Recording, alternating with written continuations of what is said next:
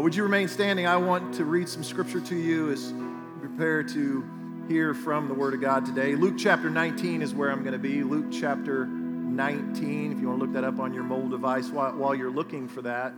Uh, I want to invite you if you're new, or maybe if you came on the arm of a friend. Uh, Laura and I, my wife and I, would love to meet you. After the service, we do something called Starting Point. It happens right out by the front doors.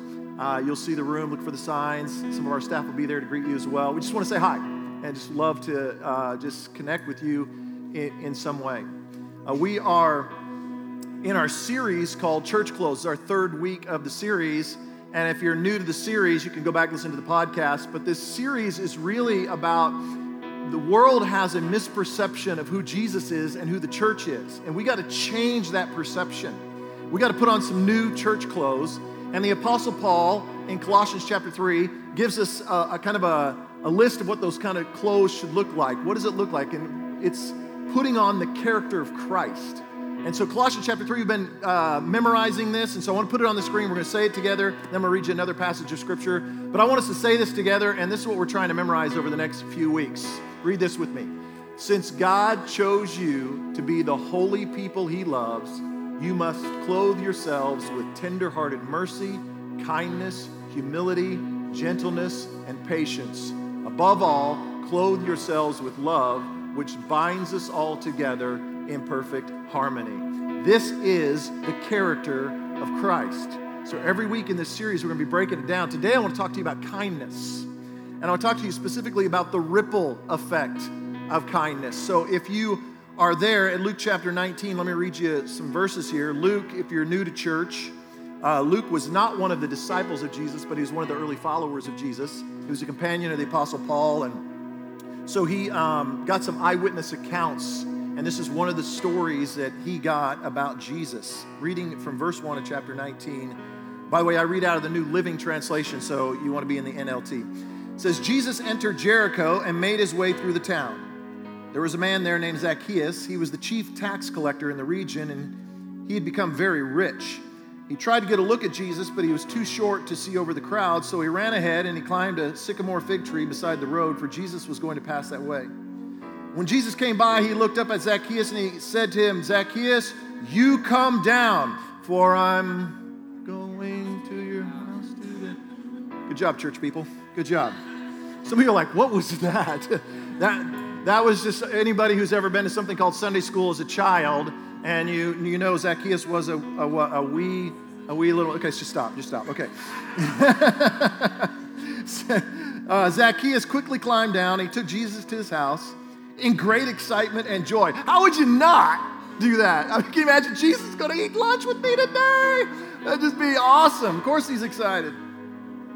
And says, as when Zacchaeus did this, um, the people were displeased, and they said this He's gone to be the guest of a notorious sinner, they grumbled. Meanwhile, Zacchaeus stood before the Lord, and he said, I will give half my wealth to the poor, and if I have cheated people of their taxes, I'll give them back four times as much. And Jesus responded, Salvation has come to this home today, and this man has shown himself to be a true son of Abraham, for the Son of Man came to seek and save those who are lost. Father, for the gift of your word, we are so thankful. And so, in these moments we have, we consider it a treasure, and we ask for you to speak to us. I would ask that your spirit would come and, and just visit us today, be a part of this this gathering. Church, let's just pray for one another. Um, you might know the people around you, you might not. But let's pray that we would all have an opportunity to hear from Him. If you're not a follower of Jesus, you can pray. Just God, just speak to me today. Pray for me as your pastor, uh, coming all the way back from Israel. Got a little bit of jet lag, but excited to share, excited to share this word with you today. Uh, and if you're ready, in Jesus' name, give me a big amen. amen. All right, you can be seated.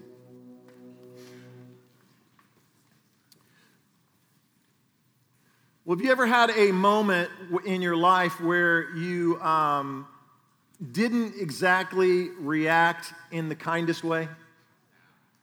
A few of you have not had that? Okay. Um, I have uh, more times than I can count. But recently, I was purchasing some eyeglasses online. I'd never done this before. uh, but I'd heard that you know you could get cheap glasses and, and it works out pretty well. And how, how many of you ever bought eyeglasses online so you can see? Okay, hardly any of you have ever. How many of you have ever gone online and done it or like looked at it? Okay, like none of you. Okay, great. So let me explain how this because I want to make sure you kind of understand the context here. So when you go online to buy eyeglasses, that you take a picture of your face and then it puts the glasses on your face so you can see what you look like. So I, I found a pair, liked them, ordered them up, got them, opened up the box, put them on, looked nothing like the picture that I had, I had downloaded. And so I was like, uh, you know, I'm just going to send it back. And I was like, I shouldn't have done this anyway. So I, I sent him back and, and I filled out this online form. And when I filled out the online form, um, it didn't have a place where I could check for getting a refund. And so down in the comments section, I just simply said in the comments section, hey, I didn't see the box for a refund, and, and I am requesting a, a refund uh, on my purchase. About uh, five days later, I, I, got an email back that said, uh, thank you for uh, your response and the return of your glasses, um, and we are giving you an in store credit. That wasn't what I asked for.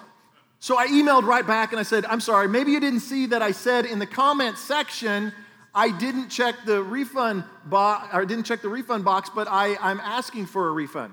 And then they responded back, Yes, we saw that, sir. You didn't check the refund box, so we can't give you a refund. To which I emailed back again. And I said, No, you don't understand. I said in the comment section, What part of that did you not read? And I did a snapshot of it and I sent it to them and I said this, and they said, Yes, sir. And they sent back their policy. And they said, well, according to our policy, because you didn't check this, this went on email after email after email, like 20 emails. I mean, and of course, the Spirit of the living God was oozing out of me.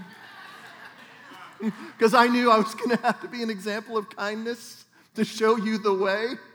Um, so I won't, I won't read you every email, but I want to read you just the last two that were sent. Here's the one I sent Joy. That was her name. How ironic joy. This is very disappointing to hear.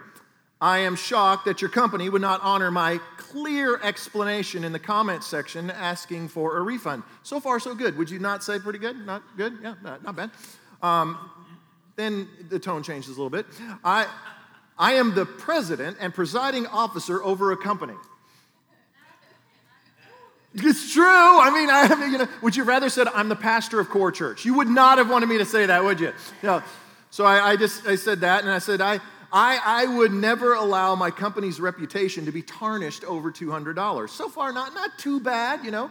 Um, and I just said that's a very small amount uh, to your company and a, and a high price to pay for a negative impact on a customer. And then I just decided, you know, I'm going to try to be nice, but I'm going to, I'm to get in a little jab here. I'm just going to get it mm, just get them, you know? And so here's my mm, okay? I would highly recommend you read and learn from successful companies like Google, Amazon, and Zappos. Mm, good one. These highly successful companies have a completely different response to customers, and the results speak for themselves. Sincerely, Brad Farnsworth. And then I received this response from Joy. Dear Brad, thank you for your reply.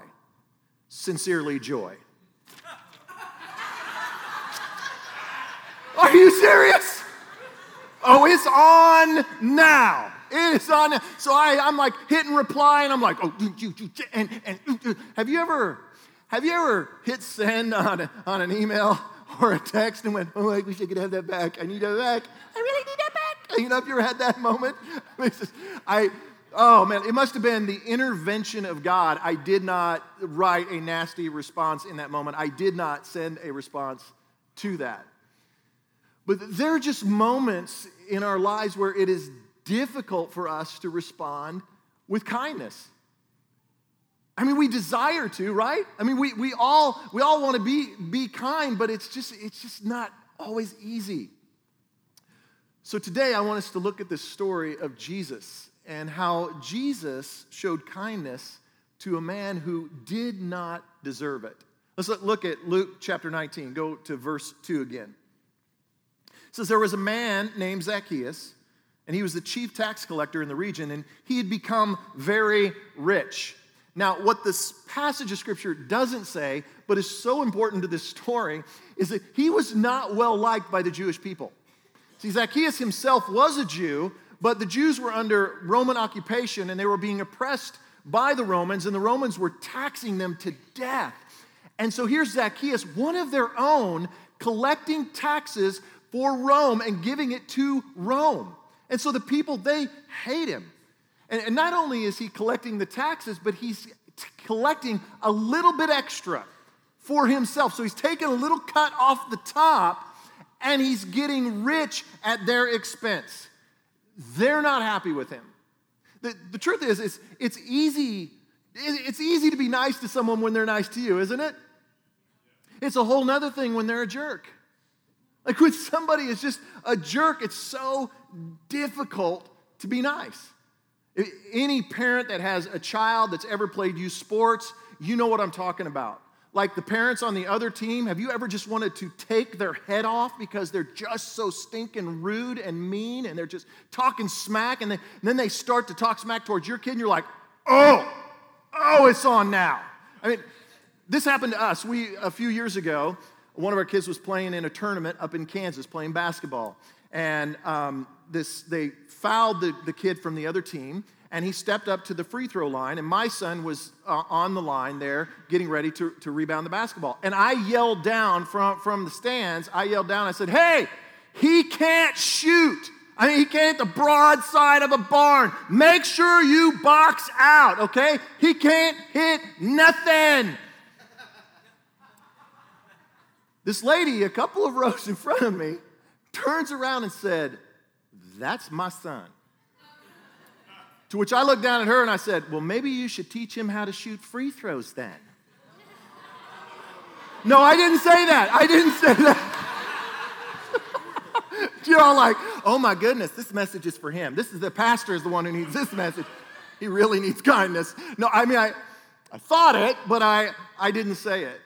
But come on, have you ever had that where somebody who doesn't deserve kindness, it's, it's hard. Maybe it's your boss, and your, your boss is pushing you extra hard, and you're working extra hours, and you're not getting paid for those extra hours, or he's putting demands on you, or maybe he's demoted you, or maybe he's just degrading and it's just you're just so frustrated at him. It's so hard. Or maybe it's a coworker a coworker who's undercutting you and and and pushing for a promotion or trying to manipulate a situation and it's hard to be nice to them Maybe it's a neighbor. A neighbor rolls up at 2:30 a.m.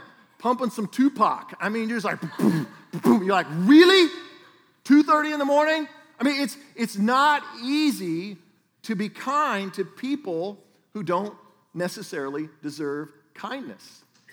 But yet, Jesus tells us that we need to be kind even when somebody doesn't deserve it. Here's what the words of Jesus from Matthew's gospel. Matthew, who was a disciple of Jesus, wrote this in chapter 5, verse 47. You don't have to turn there, we'll just put it on the screen. These are the words of Jesus. And Jesus said this. He was talking about loving your enemy. And he said this If you are kind only to your friends, how are you different from anyone else? Like even the pagans do that. That's what this series is, is all about. We're, we're, we're called to be different. We're called to put on the character of Christ, even to those who don't deserve it. Why? Because we are all created in the image of God. All of us, regardless of who you are. And if you're created in the image of God, you deserve the kindness of God upon you. The problem is, and the struggle is, is that some people, that image has been tarnished by life.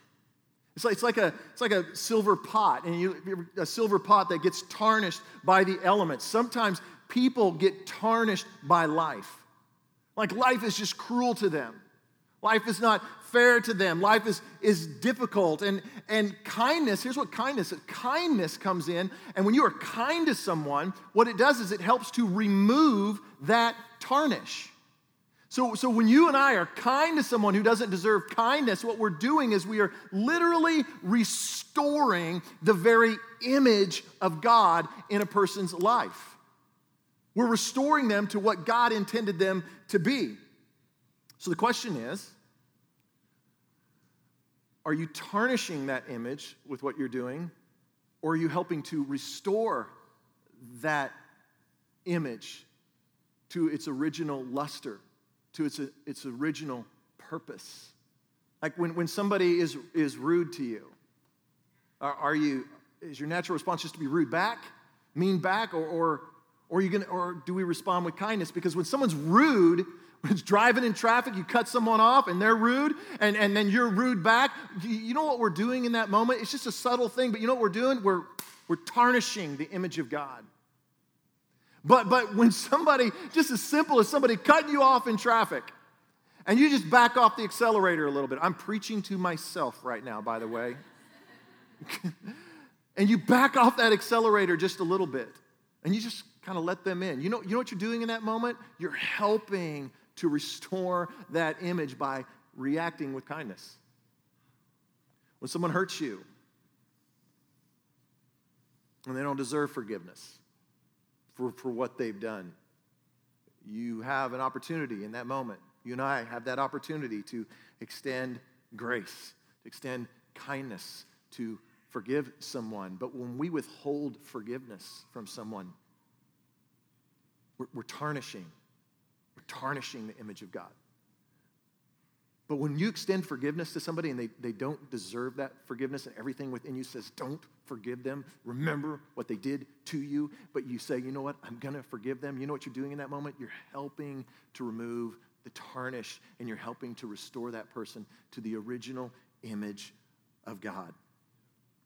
If you're taking notes, so like you write this down, kindness has a ripple effect. Kindness has a ripple effect.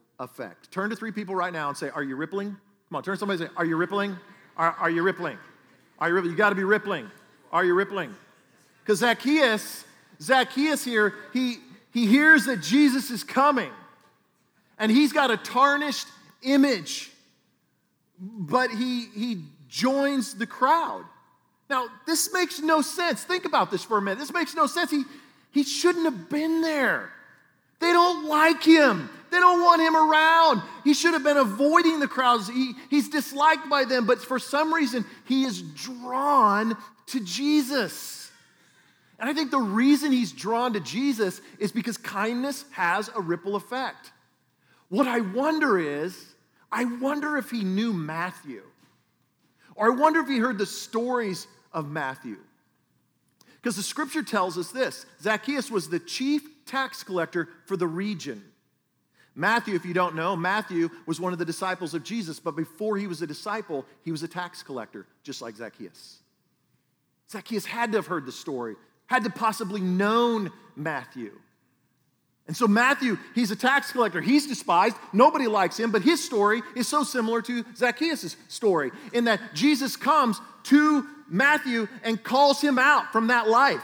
He says, Come out, follow me. I want to bring you into something different. And then he goes to Matthew's house, just like Zacchaeus. He goes to Matthew's house and he eats with Matthew. And Matthew's life is transformed. Matthew's life is changed. And, and I, I wonder, I wonder if Zacchaeus in this moment, if he said, and if Jesus could do that for Matthew, maybe he could do that for me. And, and maybe that's what drew him to go and seek out Jesus. Look, look at this what it says in verse 4. So Zacchaeus ran ahead. He climbed a sycamore fig tree beside the road for what? Let's say this together. Jesus was going to pass that way. Everything Jesus does is intentional. There's nothing by chance, there's nothing that is by mistake. Jesus doesn't just like run into Zacchaeus, oh, I didn't know you were going to be here. No, he, he knows where Zacchaeus is going to be in this moment. And this is what happens in our lives. Our, our, our lives are intersecting with people every single day. Our lives are intersecting with people who need kindness, who need to be shown kindness all day, every day, intentionally. Our lives are intersecting with them. People, people who feel forgotten, like Zacchaeus. People who, who feel left out. People who feel discouraged. People who are disappointed by what life has brought their way. People who are, are lonely. People who are beat down. People who are tarnished by life. Every day, as a follower of Jesus, your life is intersecting with people like that. People whose lives are tarnished and they're moving in this direction. And Jesus is purposely setting up an interaction between you and this person. But so many times we miss it. We miss it. Like here, the, the people, nobody saw Zacchaeus. I there's no way they saw Zacchaeus. He's hiding up in the trees, kind of behind the crowd. Nobody can see him. He's hiding up in this tree because he knows nobody likes him. But Jesus sees him. Jesus notices him. And so if you're taking notes, write this down. I want you to write this down. Look for sycamore places. Look for sycamore places. Look, look for places that are just off the beaten path. Look for the, the, the places that are not easily visible or, or recognizable. A sycamore place like the waiter or waitress at the restaurant. So, so many times, as followers of Jesus, we go and we eat a meal at a, at a restaurant and you just get lousy service. Like a waiter or waitress isn't bringing a drink in time. They're, they're not filling it up. Your food's a little bit cold, and they're not really all that great and that kind. So, in that moment, what do we typically do? Almost every time no tip or very, very low tip. That's not very kind. It's just not kind. In fact, I, I think as followers of Jesus, I, I think when a waiter or waitress gives you the worst, service, the, the worse the service, the higher the tip. That's what I think it should be. The worse the service, the higher the tip. And you're like, what? Have you ever thought about what's going on in their life? Is there maybe there's a reason why they're not very kind in that moment? Maybe things aren't going well at home. I mean, maybe, maybe that waiter is coming up and, and he's just struggling. He can't even hardly make the rent. Maybe the waitress, this is her second or third job. Or you don't know, maybe back behind the doors, her manager or boss is just letting them have it, just ripping on them. And they're struggling because they need this job and they're coming out. And as followers of Jesus, instead of pouring out kindness to them, we say, no tip. It's the worst thing we could ever do. I think as followers of Jesus, we should be the best tippers in the world. This is who we should be. The worse the service, the higher we tip. That's the people of Core Church. That's what we should be like. I'm all, I, I changed on this several years ago. Laura and I, we work hard at this. Whenever we see a waiter or waitress that's having a really bad day, we start praying for them. Like not out loud, not standing up, putting our hands on them. we'll pray for you right now. And we don't, that'd be weird. But we'll pray for them because I, we don't know what's happening in, in their life. And then we leave them a good tip, a strong tip, just, to, just as a way of just kind of giving some kindness over to that person. You got to look for these sycamore places. Might be a coworker, might be your boss, might be that coach that's not playing your kid enough. And all you can think about and all you can get upside down about is that kid, my kid ain't getting enough playing time. My kid's not playing the right position. My kid's getting gypped. And so then we react in the wrong way to a coach. How do I know that? Because I've been on both sides of that. Because I've been the parent who felt like my kid wasn't getting enough playing time. Because I've been the coach who didn't give the kid enough playing time. I've been on both sides of that. And as followers of Jesus, we have a responsibility in those moments to still react with kindness. This is not easy to do, but it's what we're called to do. So in verse 5, it, it says this When Jesus came by, he looked up at Zacchaeus and he did what? Let's say this together. He what? Called him by name He called him by name Zacchaeus. So often we um, label and we categorize people that we don't like. If we don't like a group of people, we'll just kind of categorize them, we will label them, we will dehumanize them. And, and, and when we do that, what happens is they, they kind of become a faceless group. And when they become a faceless group, they're, they're easy to hate. They're just really easy to hate. Like it's just real easy to go, oh, those liberals. Oh, I don't ever watch that network because it's just the liberals. Or, or, or was like, oh, those right wingers. Oh, I don't watch that network because those right wingers. Oh, those illegals. Oh, those illegals. Oh, that LGBTQ Oh. Oh, that other church. We even talk smack about other churches. I don't understand that. Oh, you know, they're just stealing sheep. They water down the gospel there. That's what's happening there. But we label people. And when we label people, we dehumanize them and, and it's easy to hate them. But the thing we need to understand is they have a name and they have a story.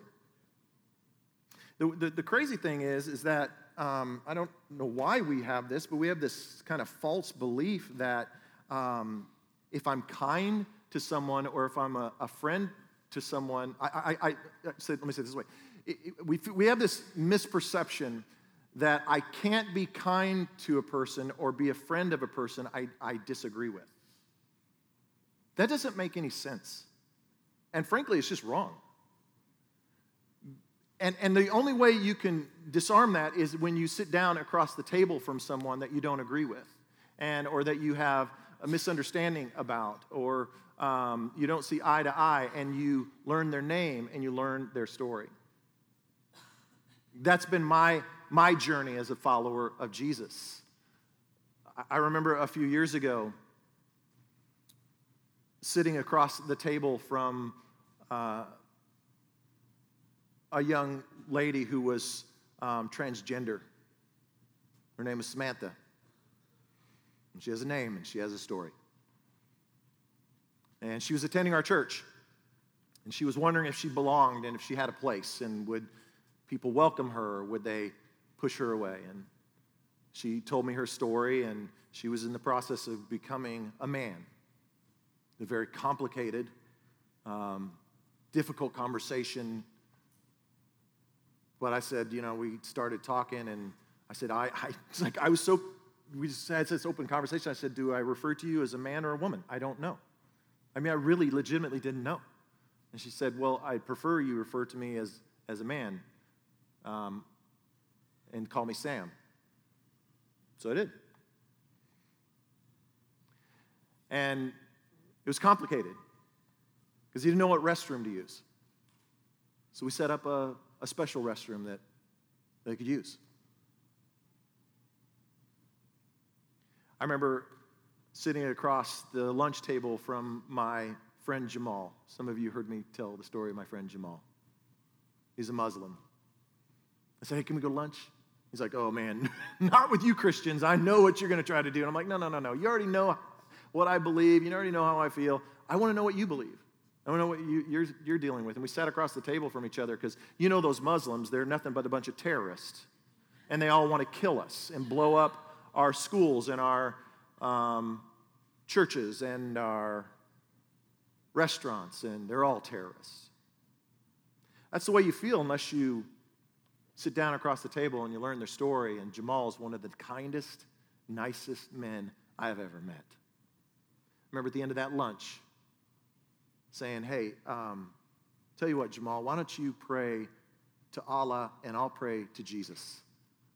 And so he prayed to Allah and I prayed to Jesus. And I just told him, I said, You know, the one thing I know is that the more that we seek God, he'll, he'll reveal his truth to us, and I know he'll reveal who he is. When I went to Israel on this trip, our trip was led by a rabbi named Moshe. And I don't know how you feel about Jewish people and the, the state of Israel, and there's just a lot of hate towards Jewish people right now. But I got to know and Moshe, and he's my friend. And on a Friday night, we went to a Sabbath meal at his house. And I, I watched him uh, get up from the table and he went over to his son and he prayed this blessing over his son and then he prayed this blessing over his daughter and then he prayed a blessing over his other son. And we broke bread together and I met his wife and I watched his children. Who were no different than my children. And we found common ground. There are things that we disagreed about. I mean it's you know I'm sitting there going, man, I, I believe the Messiah has come, and, and we have some very healthy conversations, but he's my friend. And what I, what I know is, is when you know, learn someone's name and you learn someone's story, it's not easy to hate them anymore. And it's easier to be kind to them. What, what I know about this is that kindness, kindness sets the table for a conversation, and a conversation opens up a heart. So if we'll sit down at a table and, and show kindness to people, when we begin to show kindness to people, their hearts will begin to be opened. This is what Jesus is doing here in, in this story with Zacchaeus. Is he calls him by name, goes to Zacchaeus' house, sits at his table, and learns Zacchaeus' story. in verse 7, it says this. Of course, it says this. But, but the people were displeased. Well, he's gone to be the guest of a notorious sinner. They what? They they grumbled, okay? Bunch of legalistic religious people grumbling. Turn to somebody right now, tell them, don't grumble. Don't grumble. Don't be a grumbler. Don't grumble. Listen, when, here's what's gonna, when you extend kindness, not everyone is gonna be receptive to you doing that. Not everyone is gonna be accepting to that. Not everybody is gonna understand when you extend kindness to a people group or, or people that are not like you or disagree with you or have a different belief system than you. There are going to be Christians that look at you and say, What are you doing? When we were there in Israel on the Sabbath, we got to go to a, a Sabbath gathering to, to church, and we got to go to a really cool uh, worship experience that they had at the Western Wall. Now, if you're not familiar with Jewish culture, um, the Western Wall is where the Temple Mount is and it is controlled now by the Muslims, and so the Jewish people can't go in there, and the temple is no longer there. But this wall is, a, is the wall that remains, and the closest they can get to the Holy of Holies. And so they gather there for times of worship and, and for prayer. And so every um, Friday night they have church. And so thousands gather at the Western Wall. And we got to go. Look at this picture. This is a picture of them gathering for worship. Thousands of men, men on one side, women on the other side.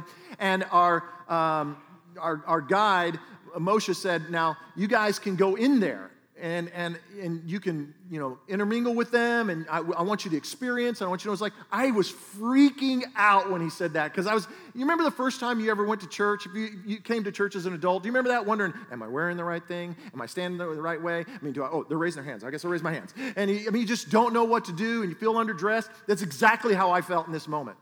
I mean, I was so uncomfortable, and I was sweating, I'm like, I mean, I, if you, if you didn't notice, I don't look Jewish. So I wasn't gonna be able to hide in the crowd.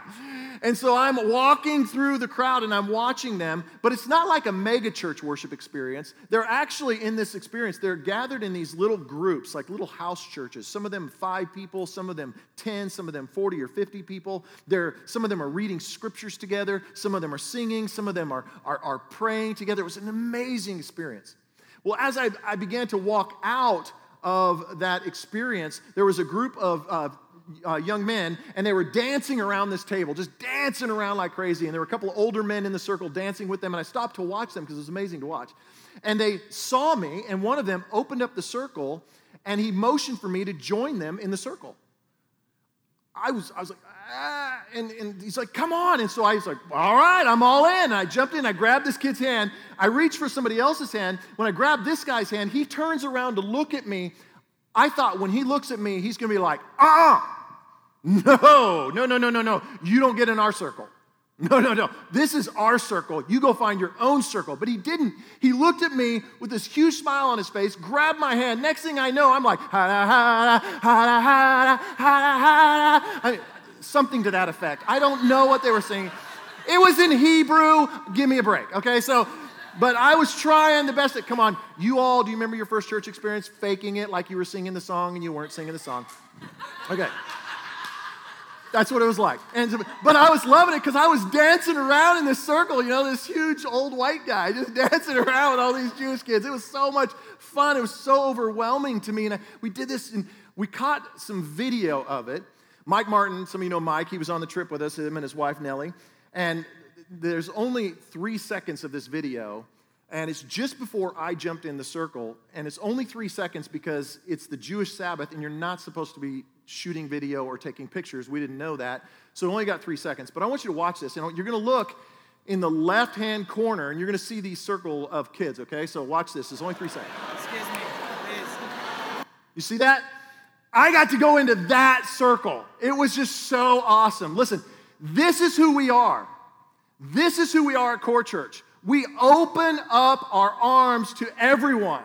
We open the circle. We are people who extend kindness. This is what we are. This is who our God is. This is the kind of church clothes we're supposed to put on. This is what the character of Christ looks like. We open up ourselves and we invite all in. Everyone is welcome. We extend kindness. So Zacchaeus, he's overwhelmed by Jesus' kindness and he offers to give back everything that he has stolen. In verse 9, it says this Jesus responded, Salvation has come to this home today, for the Son of Man came to seek and save those who are lost. I think the kindest thing we can do for a person is introduce them to Jesus. It's the kindest thing we can do. And saying that I'm, I'm scared to share my faith, I think, is sometimes kind of a cop out because it's not that hard. It's really not that hard. Around here, we, we talk about intercede, invest, invite. Intercede. Begin praying for people. God, give me opportunities to show kindness. Give me some sycamore places. Show me where I can show kindness. Invite. Simply, when the opportunity is right, when you know the moment is there, invite them to come to church. But I think the one that we skip is invest. Invest. It's investing in somebody's life just simply means to do good, to be kind, like that's what Jesus is doing here for Zacchaeus in this moment. He's investing in Zacchaeus' life. He's showing kindness to Zacchaeus. It's, this is who Jesus was. He, he not only showed uh, kindness to Zacchaeus, but this is the story of, of his life on this earth. He extended kindness to the disciples, to some fishermen, Peter, James, and John, and Andrew. He extended kindness, invited them into fellowship. He, he went to Matthew, a tax collector, and invited him into fellowship. And this is who he is because kindness has a ripple effect. And here's what that ripple effect is transformed lives. When we were there at the Sea of Galilee, we were in the same village where Jesus um, spoke with Peter and Andrew and Philip. It's the village that they lived in. And we were walking the shoreline, and we had just a few minutes. This was our last uh, stop on the trip. And they gave us about 30 minutes just to spend some time to ourselves. And walking the shoreline where these men were called by Jesus is incredibly overwhelming. And I was just walking, and I had about five minutes left, and I was headed back towards the bus. And when I was headed back towards the bus, I, I ran into this young man right here. And he was about 10 feet in front of me, and he was singing in Korean. And I recognized that he was singing a, a Christian song. And so I walked up to him and I said, Hey, do you, do you speak English? And he said, Yeah, yeah, I do. And I said, Are you, are you a Christian? He said, Yes. And I said, Man, I, I'm a Christian. And, and in that moment, I said, Can we take a picture together? So we took this picture together and we stood there on the, on the shores of the Sea of Galilee together. And, and we recognized and realized that kindness has a ripple effect that rippled out over 2,000 years. Jesus, kind to some fishermen and those fishermen, in turn, were kind to others. And that gospel message of kindness went out and rippled out to two different continents in two different languages. When him and I were standing there on the shores, we were just overwhelmed to think we are the product of kindness. Like we, we are the result of kindness. We're standing here where our Savior stood, where He recruited these men, and now we're the result of that kindness. Like the call of my life and the passion of my life is to extend the kindness of God to every man, woman, and child that I possibly can. I want them to know the hope of Jesus. I want them to know the healing of Jesus. I want them to know you can have peace, you can have purpose. I just, I'm eaten up with it. I'm obsessed with it. I just want to reach as many people as I can. But what was amazing in that moment was God just let me have a moment where He said, Brad, you're the result of kindness. Like somebody showed me kindness, and my life has been transformed. I wonder what's going to happen in your life because you extend kindness. What's going to be the ripple effect? Listen, I, I, don't know how everything plays out on the other side when we get to heaven, but I, I just envision it kind of like this. And I just envision that you're standing there one day and you're at the gate and you're talking with Jesus, and and somebody walks in and you don't know them, and Jesus says, Oh, hang on a second here. I want to introduce you to this person. I want to introduce you to this young lady. And you meet this young lady, you don't know who she is. And, and, and Jesus says, No, no, no. Let me, let me tell you the story. He says, Do you remember, you remember when um, that waitress, you remember how she, she was just rude and she, she wouldn't she didn't fill your drink, and you remember it was the worst service you ever had that day. Do you remember? Do you remember how though you just you treated her with love, you treated her with kindness and with generosity? You remember how you just overwhelmed her? It has a rippling effect because I want to introduce you to her, her great, great, great, great, great granddaughter. I just believe that. I believe that to be true because I'm a product of kindness and you're a product of kindness. So let's be that for others. Let's put on those kind of church clothes and extend kindness to this world that is in desperate need of it.